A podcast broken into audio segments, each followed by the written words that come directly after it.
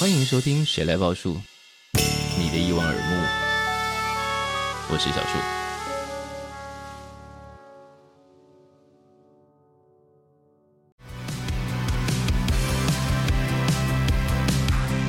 对于艺术家来说，什么时候会是什么东西会让你真的觉得哇，这好低俗？啊我自己是觉得他们其实是他们完全没有漏点，他们这一切都是合法的，是啊所以他们其实是走在那个边缘就。擦边球这就样。是完全是擦边球。我自己喜爱的其实是他的美术设计，所以我自己后来发现，哎、原来我着迷的是他的那个视觉冲击。是他是如何运用手边现有的素材去拼装出某一个看起来应该是色情的场景，可是你就会觉得到底哪里怪？因为你可以，因为我会清楚看哦，那是小北百货买的，然后啊，哦那可能他们家里就是用剩的，对就是看这些是图拼凑的东西，我觉得那是低俗，我好像也没有办法把它当做低俗，因为我觉得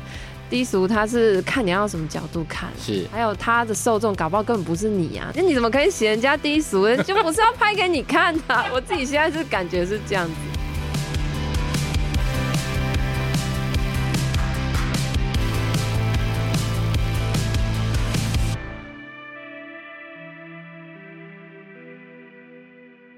欢迎再度收听《谁来报数》，我是小叔。今天来报数的这两位呢，他们最近合出了一本奇书。这个奇书奇到一种啊、呃因为它主要介绍一些可能，如果你是三十岁以下，大概完全不知道台湾岛上曾经发生过这样的事情。所以我们今天先介绍合写了这一本奇书的两位作者。我们要先欢迎大家现现在都叫她仙女，对不对？对，仙女，现在讲仙女，就是在台湾像是别无分号，仙女只有一个人唯一认证。让我们欢迎仙女。大家好，我是艺术家倪瑞 红，我然后讲仙女，唯一认证就是你已经在仙女这样的名字上盖章了，大家以后想要叫自己仙女的人也不敢了。就是你可以去参加那个台南路门天后宫的考核，就都可以当仙女。他们应该经过那个考核之后，也没有人继续顶着仙女这个名号再走双条湖就吧是？看他们要不要了，就是 那个考核以后，它就有一个一个好处，说它可以荣耀一生啦。真的吗？所以建议有需要荣耀一生的人都可以去参与宣女选拔嗯等一。啊下那个考核怎么做到荣耀一生这件事情？我是听妙方人员讲的， 我也不知道该如何荣耀一生。好，然后今天还有一个跟你一起写了这本奇书的伙伴，让我们欢迎黄远。 Hello，大家好，我是玉人。好，这个奇书叫做《蓬莱先生》，然后分成 A、B 册，A、B 册各有它自己的标题是《春游记》跟《悲情梦》。那一定得先问嘛，因为你们两个人的路线跟背景看起来太不一样了，对是怎么兜在一起的？谁怎么认识的啊、哇，怎么有认认识识啊的？哇，真的是一个。如果大家有看那个《仙女日常奇缘》，看到里面有提到一个我们的有一个前男 友，他就是我那位前男友的好朋友， 所以我们以前都一起玩。嗯哼，对啊，然后有一次我就是因为我那阵子常常会揪朋友去那个红包场玩，嗯因为我跟红包场阿姨蛮好，所以我是固定会带一群人去红包场玩。是嗯他那一次他有加入，然后我就聊起，哎、我最近跟我最近因为要写那个《仙女日常奇缘》，然后我嗯找到了蓬莱仙山里面的人呢、是，然后我就跟他稍微跟他讲一下那个故事很厉害、然后他就啊好屌， 对，我就觉得哦，真的很厉害。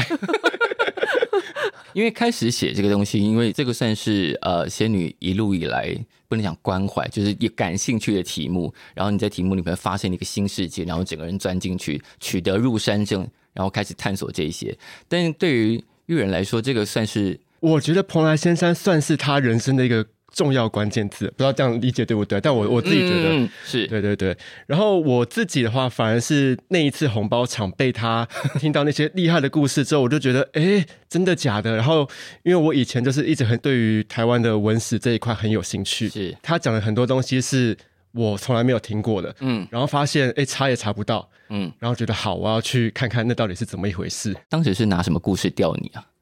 当时好像我跟他讲了，你知道吗？澎湃先生电视台成立之前，他们还有一家旅 行社，他们引进台湾第一台水翼船，他们目标是不是从高雄可以直接坐一条船直接到垦丁？对，你就可以省下那个时间。可是那一条船一下就沉 了，就是完全没有赚到钱。嗯然后还跟他说，你知道吗？他们还一起开一台那个好像是几台发财车，然后啊是嗯到阳明山顶上去攻击华视晚间新闻。对，然帅后，太对帅对，对，他就觉得哇，真的太帅！其实我当时听到就啊，真的还假的？真的有这种事？ 可是，一旦知道这件事开始要调查的时候，要怎么分工啊？你们两个当时嗯，我觉得当时好像也没有很仔细的分工，只是一头热，就是我们就先来，因为我就先已经嗯先约好一些访问的人，我们就是是先访问再说。是就先看能访到什么。对，对，但是主要的仿纲其实是玉人做的哦、，真对的？对对。为什么？就是你帮他把那些庞杂也的不是帮，是他先着重在他想要知道的资讯，对 OK，对对，嗯，我觉得应该会讲说，像仙女在书中里面提到，其实最一开始的时候，她的就家庭的因素状况是不是那么好，嗯所以我觉得我跟她在当时的状态是两个极端。 嗯，就是如果她是最困惑的那一端的话，我就是那个走火入魔的那 一端。就是一定要钻的很仔细，钻的很清楚，对对对要把对脉络整理清楚。 嗯，对，然后因为当时我呃在里面山里面钻来钻去，就会嗯看到说，哎、仙女之前讲的那些奇幻的故事是真的以外，然后又看到很多我觉得不晓得到底是真是假的故事，是然后当时就觉得哦，我这个故事实在是有点震撼庞大，所以嗯我想说、哦，我要做很多事情来推这个故事，是，所以把自己的时间压缩的很紧。然后我现在想起来，觉得有一点，有有觉得有点，我怎么会可以做到这种程度？就是我下去高雄大概三四个月，除了吃饭有朋友来找我之外，都在做这个。真的都在做这个，真的没有超休假佩。服他的。等一下你们这些这么庞大的资料，就是三四个月搞定这一切啊？他呃啦，差不 多。天哪！因为我看到呃玉人的脸书上自己写，这个案子本来可以搞得还要更庞大，还有募资，还有影视媒合这些。 对，就是我觉得玉人心里头有一个想把你挖到的这些故事变成一个有点要重建台湾史的感觉，就是我们可能都错过这一批，包括我第一次看到蓬莱先生看完这两册的时候，我想我本来以为只是我小时候真的就乱转转到了那些频道，然后有人把这故事写下来，我但本来也以为是这样。但我没有料到这故事会扯到什么，包括香蕉王国、然后第四台，然后旅行社、宗教、地下电台，还盖台，还有算命等等的这些。我说啊，这个是是我们平常都会接触到的事情，但我们在大部分的状况里头是不谈这些事情的。嗯，对。然后这一本看起来从封面到内页都有点没没有那么正经的书，其实帮我们补足了这一块。可是这个是你本来的用意吗？对仙女来说，我本来用意有，其实我刚开始进来就就糊里糊涂，就突然就开始做，因为我那时候就是也是，其实我家里还没出事之前，我就是已经很我觉得很有理想，我就先是申请了博二的驻村，是嗯因为我想说这是一个高雄的故事，那我应该要拿一些高雄的资源，所以嗯先，然后博二就让我来住了三个月，所以用博二资源，但是我那时候还是不太确定这个故事我到底想要获得什么，因为我嗯知道这些故事似乎很重要，但是我嗯自己觉得它跟我的生命连接有点还不够深刻。你找不到一个角度去切入怎么讲它。对因对，为我看到你还问了大家说要怎么切入这个故事，然后其中有一题我觉得很有趣，这个题目是怎么最早是何时接触到蓬莱仙山，几岁，什么情境，有对身心造成不良发展吗？ 所以大家其实都预设，如果小时候看到那些，可能长大会歪歪的这样。但是也还好哎、我也觉得还好啊，对，我反而是在认识蛮多从事录像艺术，或是我的很多艺术家朋友，他们都是跟我说，蓬莱仙山的影像启发他们现在做艺术啊的，蛮大一个原因。是这个填掉的那些人，就是你刚好在上一本书的那些材料里头发现的，然后认识这些人，然后继续往下钻。比方说，我看到一些访谈里头有讲到说，有些人不愿意受访，有哪条线索是很想要知道，但后来无疾而终的我觉得应该是庄董他的情人吧，他的伴啊侣。 ？OK，因为我自有己很多有很多，但是有一个最关键就是那个女生好像十七岁就认识他了，好像是十九岁还是几岁就跟着庄董，一直到是庄董离开。嗯 所以庄董在经历到每一个事件，那个女生应该是都在场。啊，但是他就是不愿意受访。但你们又找到他这样我，没有找到，我唯一是最接近就是我们去假仙，嗯哼， 那 个是头龙塞喉咙塞，啊喉咙塞一个药草药师那边，然后是因为我一直打电话给那个女的，一直不停用各种管道留话给她，她都不回我。但是当下我就看了头龙塞突然接起一个电话，就是那个受访者打给头龙塞，他们轻松的闲话家常，我就想他就离我那么近，然后他就挂掉电话，然后这一切又结束了。 好，但我们今天现在讲到这里，我觉得要对于一些，如果你现在才二十几岁，对于台湾的发展、过去发生什么事情，其实没有什么概念的人来说，我现在请这两位来用他们各自的角度来解释一下蓬莱先生到底是什么。觉得蓬莱先生大概就是一个你极度无聊，然后你转电视会嗯转到我小时候我对他的刚开始印象，只要你是后面就是有一台非常奇怪。对，你会觉得，哎、为什么？就特别是晚上，大概十二点后，爸妈是都睡觉的时候，为什么这里面的女生好像都有点有点清凉。有点清啊凉？可是她们不是顶级美 女，你就会想象做这件事应该是一些模特儿，就是你看其他别台，像东森购物那些女孩子都蛮漂亮，可是是那里的女孩子就是觉得你在哪里怪怪的。然后 然后再配一个奇怪、非常慢的台语老歌，嗯但做一些极度煽情的动作，就觉得这种，我那时候就觉得这到底是什么？然后嗯大家会因此看到这个而兴奋吗？或然后在白天的时候看到他又是那种测字节目，嗯对啊。就是我，我其实那时候一直不懂它到底是什么。 嗯，它是台湾第四台发展史上很重要的一环吧？是应该是 吧？算是对吧啦，，是啦，应该肯定说是。那玉人怎么说？我觉得跟仙女入山前跟入山后的看法不太一样。入山前你怎么想的？入山前我就想说，哦，那就是我小时候半夜会打开偷看一下现在在播什么哎、深夜节大目。家开场词都一样，啊小时候半夜打开，小时候对大家都很不乖，对对对，小时候，然后白天的节目就是完全没有兴趣，如果哦，命理节目啊什么对，的。没有兴趣。嗯，然后入山之后，我就觉得，哎，好像过了这么久，二三十年之后，重新看它，我觉得角度不太一样，就是我会觉得它就是保留了某部分的台湾。就是啊哈包含它白天的命理节目啊，或是讲古节目，觉得发现，哎、那好像是我们长辈或长辈的长辈小时候的娱乐，嗯，可是我们跟那个东西有点断掉了。是所以就我觉得在回顾来看的话，就会觉得啊，现在好像是从一个长大不同的角度切入看，嗯然后就发现，哎，蓬莱仙山很大的一部分就代表台湾某个部分的性格跟文化。嗯嗯嗯。但既然讲了文化，因为我在应该是育人的这一段里面，后面有一段是提到说，呃，他的后人本来是想要把这些影像或者这些材啊料当做资产捐给文化部，但文化部以什么没有文化、缺乏文化收藏价值类似的理被由嗯婉拒了。那你们怎么看文化这件事情？我只是觉得听到的时候还蛮难过的。我想说，应该是要看那个时候主政者是谁 吧。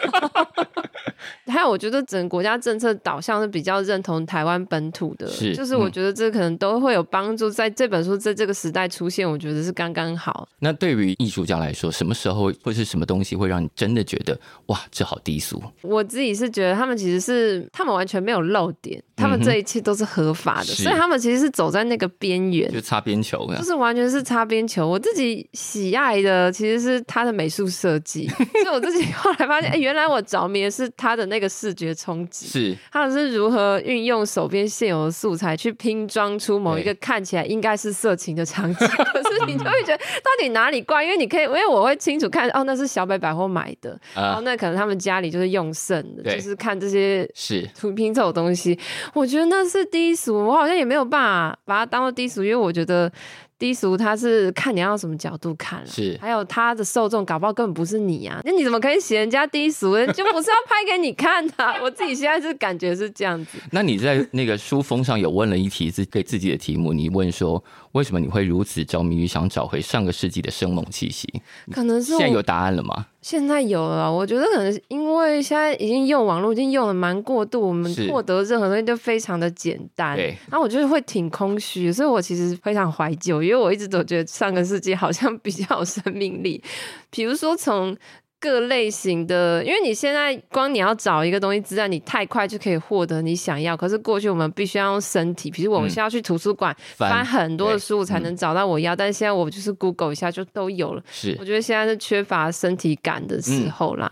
就是一切都变很平滑。是是，缺乏身体感啊，我觉得这个感受很重要哎、嗯就是你的啊创作里头也有蛮多，比方说你做那些雕塑啊干嘛的，是那个东西。现在因为你还为了这个做了一个雕塑嘛，对不对？对啊，对，那这个美学本来就是在你的喜好里头的，我很喜欢可以摸得到的，但是嗯现在都强调 VR 跟那种动画，或者全部都是影视化，所以其实你都摸不到东西啊，嗯因为那样那个比较便宜， 我就觉得那个比较符合现在的经济效益吧。是因为展览期间那么短，你做一个手工的东西，才展两个礼拜就要拆了，所以我觉得我们连艺术家你都要符合这个时代快速产量，所以大家的作品会越来越倾向全部都数位发展，是你都摸不到东西了。就对于一个艺术家来说，你自己会担忧自己未来的发展吗？我还好， 我是会觉得每次看来我都觉得有一种空虚，就是很冷啊，嗯，对啊，这个书里头有很多你为了帮他们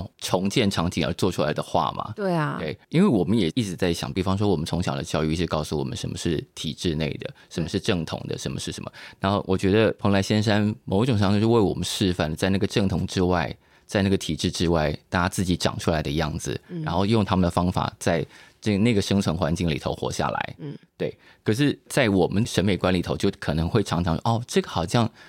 比较不入流，比较低俗。嗯，对。但其实现在我们可能可以透过各种不同的出版品，帮这些美学翻案。嗯， 比方说蓬莱先生这个两本一册的，就可以某种程度上做到这件事情。嗯但因为我有看到一段是仙女平常会在网络上存那些很 low 的男性照片，嗯嗯，那那个 low 是怎么个 low 法？ 你说哪些照片是从《仙女日常学》那一本吗？啊 就是我是从教软体看，我觉得，对，就会出现哪些特征你会觉得是 low 的？比如说他的那个拍摄品质很差，他嗯没有考虑到光线跟构图，还有他的穿衣，他没有考虑到这个照片是要给女性看的，你应该要顾虑女性想要看什么，哦就他没有，有在管观众的心情。我哦那觉不得能是艺术吗？ 你看要当艺术也可以，但是 我为什么育儿先生有我我困惑的表情？我有点难想象那个不顾女性视角，然后那个照片实际上是什么？是不是？你看角度不一样，就会有一种完全不一样的判断你。可以用办账号，然后你用女生的角度滑，你就会 看到就是那些照片在女生的眼里都是不可行的，嗯就是不可以的这样。嗯因，为你们的两本书的写作策略也有一点点这样的倾向，就是你会在蓬莱先生历来所做的那些事情里头，女性的角色或者女性被怎么样的呈现，被怎么样的诉说，然后在育人那边就有一种我要扛起这个台湾史的书写，我要把这些东西。重新整理起来，而且也要找一些国外的作品对标，就是啊、我们曾经也有过类似的发展，比方说 A V 帝王对你们来说应该都是很重要的参考对标吧？嗯对啊，对，这个对标是谁提出来的啊？ 哎、好像是我刚刚说，哎、你可以看一下那个那个那本传记，因为嗯哼我自己影集没看，我看完传记就没有动力看影 集了。为什么？因为我觉得那个男主角他跟曾七透的那个书中描述他有落差啦， 哦，你觉得无他法应连接起来所以。我没办法。对，对，一开始是仙女跟我说，然后我就跟着她先看完影集，然后我再看完书。然后我记得那时候仙女跟我说，就是看完书以后就不用再看影集了，因为两个真的落差太大，书中的内容劲爆很多，辛辣很多。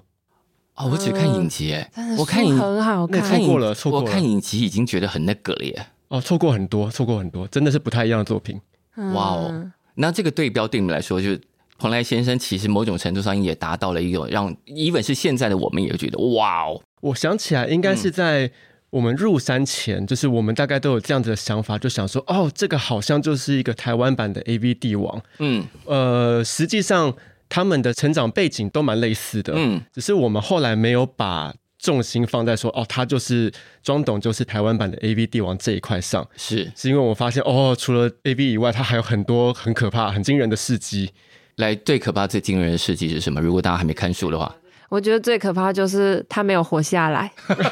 他没有办法自己哎，我讲们这怎个么可以故在事。他还他没有活下来这嗯件事情笑因为出我觉得来这？很关键啊，因为你要活，你我觉得真的你要称帝王，就是你从这一团混乱跟这一团苦难，跟你这种负债千万，然后你嗯是竟然还活下来了，我觉得就是这个人可贵的地方，他还可以再继续代言保险套， 就是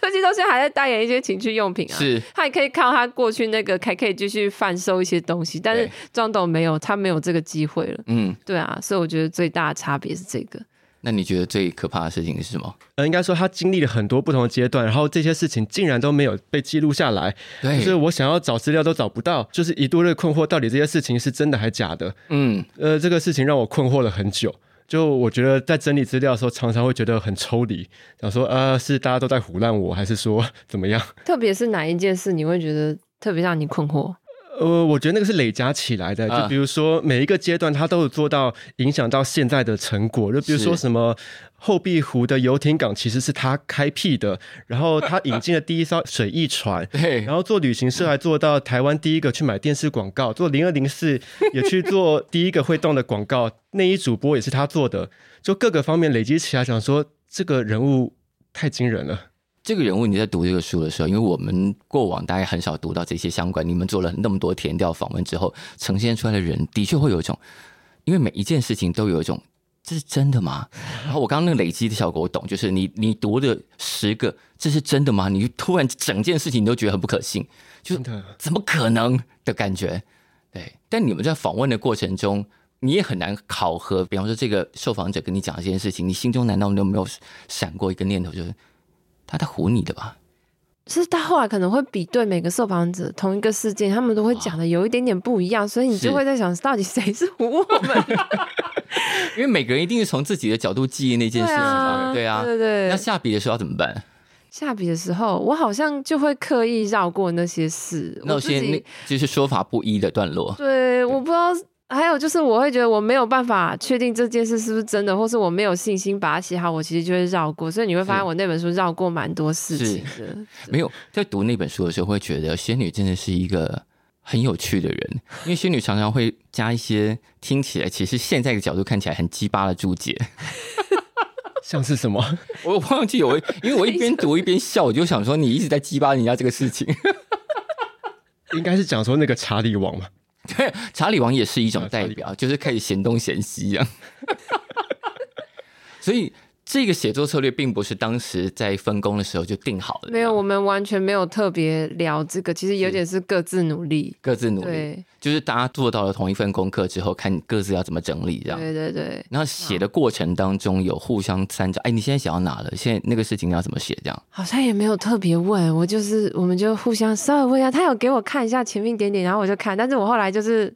因为我们后来中间有一点点，就是有冷静一段时间。怎么个冷静？呃，要怎么讲？我们反正我们就有个冲突啦。我记嗯得是，嗯就是他那时候因为啊想要先上募资，可是他其实啊其实 OK，那时候我状况不太好，我不是敢跟啊嗯他一起上募资，因为我根本没有做。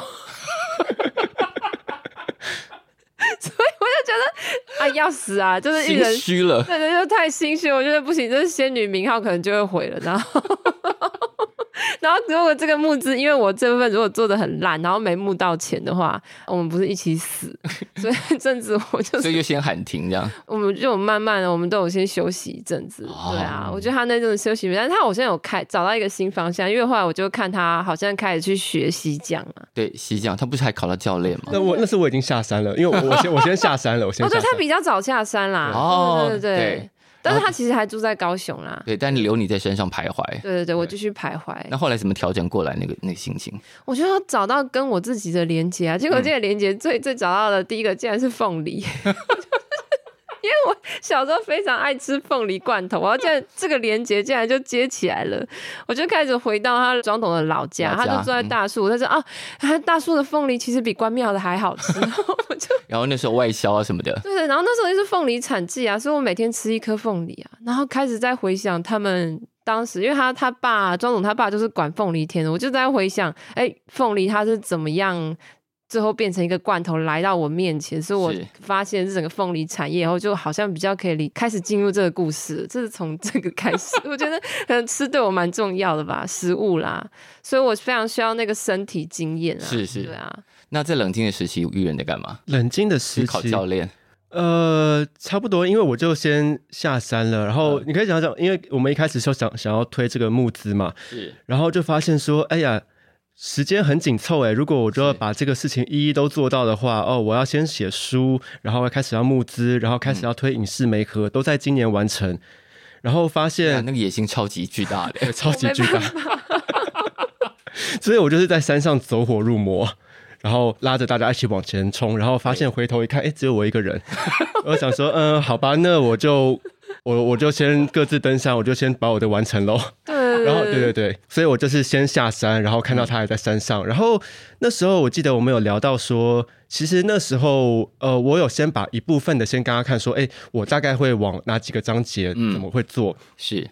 就是也很大概的，因为一方面也是他会担心到时候会被我影响。嗯，对，然后后来我也觉得这个顾虑好像也也对，所以就是知道彼此大概会做什么样的方向之后，是，接下来就看他在山上迷路了。嗯嗯，嗯，嗯，所以后来把他自己的这部分整理成文史本，然后你的就比较多是你从女性的角度对跟视觉的角因为度，我发现我没有办法像他一样一直就是觉得啊，这群人啊，啊好酷、哦，就是我我好像就会。我有时候看到一些东西，我就觉得我没有办法，没有产生分心连结的你就没有办法。对，后来我有时候发现他们做的东西，其实核心只是他们就是要赚钱而已啊。是对啊，我我就是这都是商业行为啊，是只是他们找到一些比较有创意的方式，是所以我我很努力想要找自己的方向。所以当我发现要访问女性受访者的困难有点难度蛮高，或是嗯唯一愿意跟我们接受的两个女性受访者，其嗯实有一点 我就算是我觉得不是很好长期的配合啦。他们嗯有些讲一些事，因为他们蛮。他们也在从事艺术啦，就是我也是知道，如果是一个女艺术家，嗯她有一些事情可能也是她自己， 我不知道，就是我觉得有点困难，所以后来我想，那我不要这个，我就专心写我喜欢的部分，所以我嗯还着迷于影像研究，是然后我喜欢他们早前那批录影带，更胜于后来他们录制的节目，是，因为那个录影带我觉得是真的有内容，而且我把庄董当做一个创 作者，因为我知道他那时候也有写很多剧本，嗯，所以我就觉得，那我来专心看你写的剧本的故事到底是什么，你嗯到底怎么拍这些故事。所以后来我也是开始研究那个电影那一块，就也也是走火入魔，就一下因为你后来就写太分多，分析了很多他们的电影，然后列出角色对啊啊这些这些事情对对的，对。对，然后我整天都是在看那些片，然后都在找那些演员去哪了。我还追着那个大小庄说：“你们这个就是把每个我喜欢的演员列出来，问说这个人后来去哪，你跟他有你记得什么，就每一个一个一个问他这样子。”所以你其实某种程度上可以帮大家重建这部分的算电影史，算是吧，因为我本身非常爱看豆瓣的那个影评的那些东西，所以我是可能有被豆瓣影响，然后我也想要试着写写看。因为这几年大家透过各种不同的载体，比方说有人用漫画来画，有人用电影式影集，有人用各种不同方法帮我们补足台湾史，包括一些出土的美术文件之类的。然后这个其实某种程度也是你们在整理那些资料，其实因为过去都很难搜集到，在你们在采访的过程中，一定也发现很多，就像你刚刚之前讲的，完全没有被记载下来，所以。这本书就是现在变成是既有趣又实用的史料啊，就你们对把这些事情都现在完完整整的记录下来。但是这个里面其实会提到几个，比方说刚刚讲的女性角度，那有一个在当年真的非常轰动的女人，可能现在大家也都不太知道了，就是徐小丹。那你们怎么找到这个人？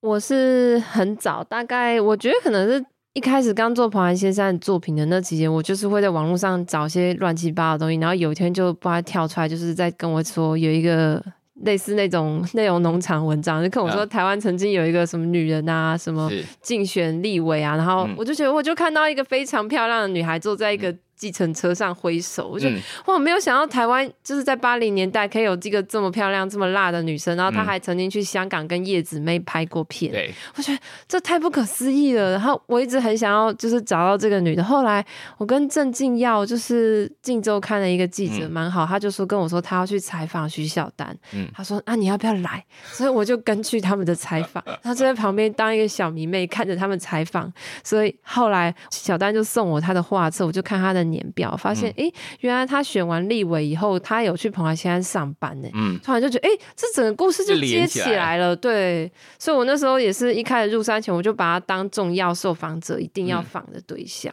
那你怎么看徐小丹当年做的事情？我觉得现在看还是觉得他真的好有勇气。 我嗯觉得还有那个社会到底那时候有多惧怕一个想要突破现状的女性，就是她当时想要抗议，既然警察是可以出动宪兵去为了嗯对抗她这个弱女子，我觉得是现在看来不可思议，就是这个女人的号召力跟魔力。嗯是，可是现在如果再出现一个这样的女生，可能这个社会还是很惧怕吧？嗯，我觉得好像还好，因为现在的要红太快，它很快就会被其他更新的又盖掉了。所以他如果现在出现，可能三天之后就不是传奇了。你觉得呢？我觉得问直男可能角度不一样，对不对？嗯对，应该不太一样。 嗯，那你怎么看呢？我觉得我我也是因为仙女才知道有徐小丹这号人物，然后嗯看到她之后也觉得啊，竟然灯亮 啊，竟然的，为什么 都会突然？我觉得是庄董来了，哦，庄董你好，庄董你 好，没有很认真在介绍你的丰功伟业， 真的真的，他要给你一盏明灯，对，还给我 spotlight，对，对你接下来的人生有一点启发。谢谢楼总董，哦好，继续好讲，好好，好好讲因为啊嗯。 好好好好，因为我也是因为透过仙女才知道这一号人物，然后我就觉得看到她的故事，就觉得、啊，她也是一个很重要的历史边缘人呢。就是我觉得在方方面面，女权方面，嗯，她是一个很重要的角色，可是当时没有人把她当做一回事，就是女权团体很害怕她，是然，后民众把她当做魔女，然后会朝她丢石头，很像猎巫社会。嗯，那我觉得在看她后就觉得，哎，不行，我觉得应该要有一个为她平反的机会。如果这本啊哈书都在为一些历史边缘人平反的话，她也也一定是一个很重要的人物。然后我觉得那些他的那些手段放到现在，应该也是会蛮震撼的。可是因为我们现在的资讯太快了，嗯，太太轰炸了，所以他可能就顶多红个三天，就会被别的事情吸走注意力了。所以你们两个虽然分析的角度不一样，但结论是一样的，嗯，就是他红个三天就会消失，没办法成为像当年他的这样的传奇人物这样。嗯，他会要一直想梗，而且他还要就开始直播，我觉得蛮辛苦。他开始要攻占所有社群媒体， 对，但是现在很多大家在做的事情，其实蓬莱先生都做过了，啊，就是或者说我们觉得很离奇的事情，原来他们那个年代其实做的风风火火的。嗯，嗯，对啊，就是因为如果大家对于就是所谓的台湾，好，我们也一直在问，特别是在这个二十年吧，一直在问到到底什么样叫做台湾，然后什么叫做看起来台台的。那对于仙女来说，什么样叫做看起来台台的？嗯，看起来台台，我就是因为好奇什么东西到底是看起来台台，因为我常我就是这几年接蛮多插画，蛮多对客户就会说，哦，瑞红，我们想要找你是因为你风格很台，你有个台湾味，但是我觉得我就是很想问说，到底是什么，可不可以具体的就是说明，是因嗯为仙女吗？还是因为是用用色呢？嗯，就是我又会觉得我自己的那个台，可能也只是我刚好就生活在这个地方，我就从我生活周遭截取，但我是就觉得在台北我没有办法看得很清楚。是对啊，我觉得就是。抛现在是第一步吧，嗯就是如果我要了解台湾的这个品味，因为我抛现在是一个非常强烈的一个品味代表，是，对。它到底是谁制造、谁设计的而？且那个东西怎么累积出这么对强烈的风格的？所以我就觉得，嗯，那那那应该要去看一下，我不能在台北这样看，因为很奇怪，在台北我看他的节目，其实我是看不进去的。换在高雄看就没有问题了。可以耶，我就觉得在高雄这一切都合理，我真的就这真的是高雄会长出来的东西，在这个城市的感觉。你觉得高雄有给你这个感觉？这个城市有呃，你就在高雄那段时间感受怎么 样？我哦太喜欢高我 雄，们讲的好像高雄是一个很远的地方一样。可是真的这是我们各自都有的想法，就是蓬莱仙山，不管你去做他的事情，或是看他的作品， 嗯，在台北我们没办法做下去。就是突然你就觉得这件事情离你好远，我现在在一个啊、台北资讯很多的的很先进的地方，好像那些东西不会出现在你的视野，或不是适合出现在你的视野。可是，在高雄，哎，就是环境不一样，你就觉得哎，一切事情就是你可以慢慢的去理解它。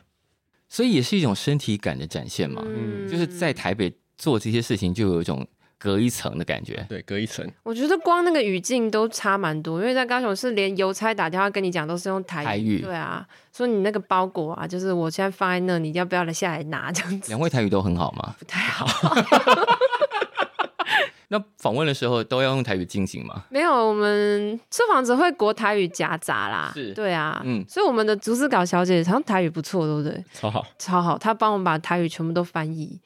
就是当下我们可能听得懂七八成而已。嗯对啊，那你们这样入山绕了一圈之后，跟你们当时入山之前的感想有什么最大的差异？我觉得自己设的目标理想是没有差太多的，因为就像最一开始事情的一开始，这个那个红包场的时候，是我觉得我脑海 那那个红包对奖那个红包场听仙女讲这个故事的时候，我脑海中就有一个想象，就觉得哦，我好吗？好像捡到一个遗落的拼图，然后我们要把这个拼图啊拼上去。的确是那种感觉吧？对对对，然后只是你在入山的过程中要去想说这个拼图到底有多大，这一块到底要落到哪个角落，是一个很可怕的过程。然后出来之后就觉得，哦，对我好像把一个拼图拼上去了，然后我看到这整幅图长什么样子，跟我想象的不太一样。就我原本以为，哦，这是一个台湾嘛，蓬莱仙山，是现在在看的时候就觉得，哎，好像它比我入山前看的更有内涵。啊哈，呃，就是看到它更多不同的价值吧。你刚刚说那拼图不知道放在哪里，然后现在放的位置跟你本来预设要放的位置不一样吗？应该不太一样，嗯一开始就知道说哦，我捡到这块拼图，可是我也不知道这个拼图到底有多大，放在哪个位置，嗯然后这个整个图要多大都不晓得。是，现在拼完下山就觉得哦，好像我拼了一幅，然后仙女也拼了一幅，对，对，嗯，对你来说，对我来说，我觉得就是可能从刚刚讲说台湾味吧，我们是现在各种活动啊，或对是艺文活动都喜欢挪用台湾。我们在对对讨论对这些风格，比如说我们会把槟榔摊变成某种装置艺术是啊。是是，但是我做完爬山，我有感觉到，其实他们的这个风格，其实它里面都有蛮多无可奈何，就啊是我们的预算就真的只有这样。嗯，然后我们为了要让我们的受众看得懂，我们做到这样是我是们就是我们能做到最好是这样子。就是在经济拮据的状况下做出讨人喜欢的东西，算是他们想要讨的那个族群欢心就是够了，他是并没有想要讨好所有的人啊嗯哼对啊。所以，或者是看到他们在讲述，比如说像我会特别问他，你那个背景，你为什么要这样做啊？是我觉得他蛮开心的，他会嗯知道说，哎、有人欣赏有人在乎这这个个，事情，就有人在乎这件事情，嗯对啊，诶这个我补充一下，就是是虽然刚刚仙女讲说，就是因为预算啊，因为要打这个族群，然后呈现这样的东西，我觉得最难得的就是，其实讲技术的话，他们也是有的，因为像我们访到这个庄董，其中一个大儿子是节目总监，嗯，就是听他讲才知道，原来他是跟着德国金马奖最佳美术设计的老师有学过，所以他们技术其实是有的，可是他们因为一些特殊的考量，嗯所以呈现出这个样子。是。然后我就觉得有点伟大，而且现在这样讲起来，就是我们现在一直在讲那个台的美学，可能蓬莱先生是一个很大的来源之一吧。嗯，就是可能现在在座的人，某种程度上都不自觉的回忆到当时嗯他们所看到的那个样子，然后在现在复制出来。嗯，嗯，所以应该要追风，就是我们现在讲台台的，就蓬莱先生是一个很重要的来源之一。一样，我觉得是，嗯我觉得是，这本书你看，你们分成《春游记》跟《悲情梦》，可能你写的时候并不悲情嘛，对不对？嗯，我觉得我为什在么为什么要给他安上这个名字？还蛮疗愈的。我只是觉得这些故事，因为它最终结，像是我非常着迷，就是八零年代那一他们拍的那批台语电影。嗯是但是后来听到每个演员的下落，因为真的没有资料，你会想象这些人，他们除非要撑过九零年代，嗯所以他们要撑过难关，他们要再撑到两千年，是他们才会再被我们这一这一辈的记住是或知道，嗯不然他们就真的是消失了。其实真差不多有一整代的那样的呃，不管是演员也好，制片也好，然后整个从我们的记忆里头被抹掉的就感觉。没有哎、就是嗯甚至是一点点资料都没有。那这一群你们访问过的人会很感激你们把这些事情写出来吗？ 像我们主要的受访者是是庄董的两个儿子嘛，他们的想法就算是蛮感激吧，是嗯像感激说感激不知道对不对，就是说应该说感谢谢谢我们做这件事是情，是，因为他也跟我们提过说，其实庄董在生前一直想要把自己的故事写出来，甚至嗯可能有没有可能拍成电影，是那他们原本。两个儿子也有这样子的想法，嗯可是因为现实啊跟年龄的考量，是他们没办法做这样的事情。是所以他就觉得，他常常会跟我们说，他觉得我们两个是他爸找来的，所以刚刚灯亮了也是因为这个 原因。啊，可能是应该是应该是。不过中途我们在做这些事情，我们也感觉庄董好像一直在旁边，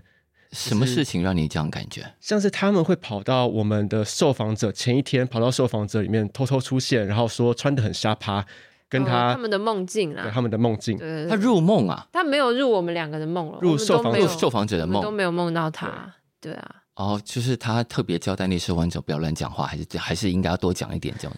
应该就是因为他们都是很久没有梦到庄董这个人，就是突然的在我们受访前一天会梦到，他们就觉得这是一个蛮不可思议的事情。虽然梦中都没有讲话，但是就是是穿的瞎趴瞎趴，啊在面前亮相一下。啊就是这个故事寂寞太久了吧？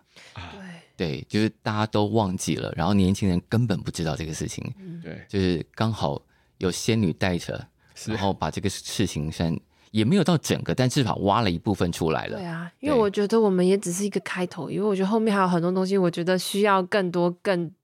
更厉害、更有方法的人去挖啦。对，我觉得我挖到这边就 可以了，做做填调不是艺术家平常在做的事情这。是不是我？所以我这个过程我蛮痛苦，因为这段时间，因为在高雄，我觉得可能晒太阳晒很够嘛，所以我想 说，我其实就是想要做大东西，就是我想要做一些雕塑或者绘画，嗯是是时间是都被压缩、被切割的很嗯碎。是因为我必须要完成这个，所以我那阵也是蛮痛苦，就我赶快把它写完，我才可以去画画。所以我都跟我这这两个在写作，这两个礼拜画画，就是这样子调来嗯配这给样自。己调配。他还有提到说被一郎的老板嫌弃，对，因为我刚开始要做这个，他就说什么这又不是你的工作，这是文史家的工作，你是应该好好的回顾看看你的绘画，你到嗯底要画什么？你嗯你要他那时候给我一个跟这面墙一样大的画布吧，嗯但哼，是我那时候也是刚入山，所以我是就是各种零碎时间画画，所以那个我就发现要做一件事，你就真的只能做那一件事，是我不适合一心多用。我觉得我发现做这个家，我也是看到自己的极限了。但做完这个书之后，应该会让你想要画的题材，或者是想要做雕塑的题材很多吧？我觉得跑一下，它真的是一直不断的给我非常多的灵感啊！嗯它即便现在我们都完成，我是觉得它里面的素材，我每次看都还是有一种冲击。是，那对于育人来说呢？这件事情会让你，比方说，因为募资虽然暂停嘛，嗯但你们在脸书上有试出一个影片，一个短的影片，然后找了那个医师来配音嘛，对，然后那个口气是仿佛庄董还在嘛，对不对？那个是我们请以前也是蓬莱仙山里面很重要的一个人员，本来就是做布袋戏的，嗯，然后当时我们就请他仿照庄董的那样子的语气，可是他的讲话的方式会介于一种电视台的董事长跟嗯网罗啊江湖卖药的这个嗯偶罗啊之间，所以他就想说，我们就。把这个指令给他，然后他对自己去揣摩出真正的用字是什么。哦，因为那影片看到最后，我有一种哇，这是庄董显灵在讲话的感 觉，还是有一点声音，还是有一点差。是装懂我觉得好像更清澈，就是不太一样，更洪亮。哦，OK，、嗯因为我可会能哦再更霸气，我自己对那个声音的感觉。 OK，因为这个角色真的很，这真的是一个非常非常适合拍成影视化的题材。对，有没有兴趣？ 现他还有现在兴趣吗他现在是不是暂时不想要再理这个跟文史有关的事情了？你说我吗？ 对啊，我有我我对啊，我现在想吓要傻了开心的做我自己想做的事情。那你接下来开心想做的事情是？哦，我二月要去英国驻村啊，只是想说哦，可以去休息一下，去一个完全文化台湾够 了，我要换另外一就个。暂时我已台经嗯台台的先放一对对，边。小小先放先换另外一个世界了，嗯对对对，但驻村通常不是也要就是有要交出作品吗？嗯，你说交出作品，你说去那边吗对？啊，驻村不是通常会有一个使命嗯就是或者是一个任务的去那边再看看可以做什么哦对啊，就就地创作就的没有办法像，因为我觉得可能对那边的文化完全不了解，没有像像普华现在，我已经先调查两年了，是就是我没有办法嗯，再同样用这种心理把它放到另外一个国外的计划。 所以那玉人呢？写完了这个，对你的人生生涯有什么启发？就是接下来想要做别的事情的？呃，我觉得它就是一个阶段性的哦，我完成了这件事情，然后去找下一个有趣的事情去完成吧。所以现在下一个有趣的事情是做什么？西藏教练，呃，两个，因为像第一个是提到说，嗯因为我比较早下山，呃，然后像今年的下半年，我去跑去做台中的摇滚史，哦，对，对，然后我就是一是个啊滚青耶，对滚滚琴他有自己的 podcast，欸啊，停了，啊，你去听哎为什么结束了。为什么？为什么不做了？它里面认真介绍赵一豪，嗯，因为他在那个呃 YouTube 上也有一个 playlist，里面就是、嗯啊，里面就是哦把奈啊、对赵一豪啊什么的。对，哦对，那个是更早之前，呃，对那个是我二零一二一三的时候就觉得，哦，台湾的摇滚乐、独立音乐很重要啊，我就把一些我觉得我有买专辑，然后就放上去。嗯，然后因为当时也没有 Spotify，也没有什么东西，所以我觉得那个是一个最好去推广的事情。早在 Spotify 出现之前，你看，对，然后我还很用心的，就是去把歌词打出来，如果歌曲有特别的意思，也会在下面注解，然后告嗯诉你去哪里买。你看他的文史魂是不是很可怕？哎、不过那个我觉得真的有很有效。那嗯段时间，这个很多朋友说，哎、我在上面听过你的歌，哦呃，我们都是看黄玉仁频道， 真的。啊、不过还有一个好处就是，是比如说更早之前的乐团，嗯像赛露露，你哦 Spotify 是听不到的。 是是，对，然后你有在上面存档，对有有有我整张专辑。对，我就是一直需要这种时代青年，把当时或以前旧了几乎没有留下记录的东西重新考古出来。对啊，毕竟你还是要留一个线头给人家，人家才知道说哦有这样的东西，然后才有更多可能。而且看这个时候，真的会觉得以前的人都活得这么精彩，然后现在我们到底要干哎，嘛？真的好无聊、哦。 对呀、就是他们那个时候都敢做那样的事情，为什么我们现在反而这个不敢那个不行的？ 嗯。那到底是为什么？我觉得像是刚刚台语片女性的地方，对啊你现在如果敢拍出这种内容，你会被骂死，就是你很快就会被一大堆人会来攻击你那。为什么当年都行啊，为什么现在反而不行我？觉得当年的资讯没有现在这么透明吧，就是他那个录影带发行，他就真的只有在录影带店，他可能不会出现在其他店，你就私下流通。哦，就是然，后但因为现在如果你拍这个，马上就被截图出来公审，对对对对然后就没了。对，就没了。我觉得是现在缺少那种冲撞的体制，就是我觉得。呃，像我们以前，我们好像很很崇尚就是八零以前的古早味，就会觉得很生猛有力。因为它有一个明显的东西要对抗，对啊，对，我觉得那个对抗最重要的前提就是主事人就是不管，我嗯就是要做，先做再说。嗯，然后可是现在我们就是没办法，我们做什么东西有没有 reference，效果怎 么样，这个 KPI 会不会怎么样，就考虑很多。我们反现在而不对抗了，对不对？现在他们当时的对抗国民党，现在现在要要对抗什么需？要对抗国民党吗？ 现在 不用。现在不需要的原因是什么？不知道就会觉得，呃，他们呃我好像也没办法。然后现在我们要对抗，好像是另外一个更大的东西，可是隔着一片海，跟一种莫名、 没呃对，有办法知道到底该怎么办。其实我就觉得现在就是一种混沌，最后反映在大家的创作跟我心觉情得上了。会就是，或是大家都喜欢软烂的东西，想啊说真的我不想努力，这种东西会非常流行。我觉得是这个时代感觉，但我觉得那个时候他们不会讲我们不想努力耶，他们会讲我们要冲了，就是对，因为这个故事充满了各种冲，对各种哎，这个不行，那我们再试这一个。对然后虽然方法都有一点技巧，都有一点不正道、不正派，但他就是可能某个节骨点上他就事成了。对，连他被抓去关，他都在监狱非常用功，一直在写剧本，因为出来可以再继续拍片。你看这种认真程度，对啊，就是那种我记得在你你你文字里面也提到，就是从由下而上的那种要闹事的感觉，嗯，但现在没有人要闹的感觉，大家都规规矩矩，照着某种规划做好。对啊，对，我觉得很可惜耶，就是现在会很憧憬那个年代，嗯，就觉得现在闹事的话好像很孤单，那你们就是两个带头闹事啊！ 好像也只能闹到这样子。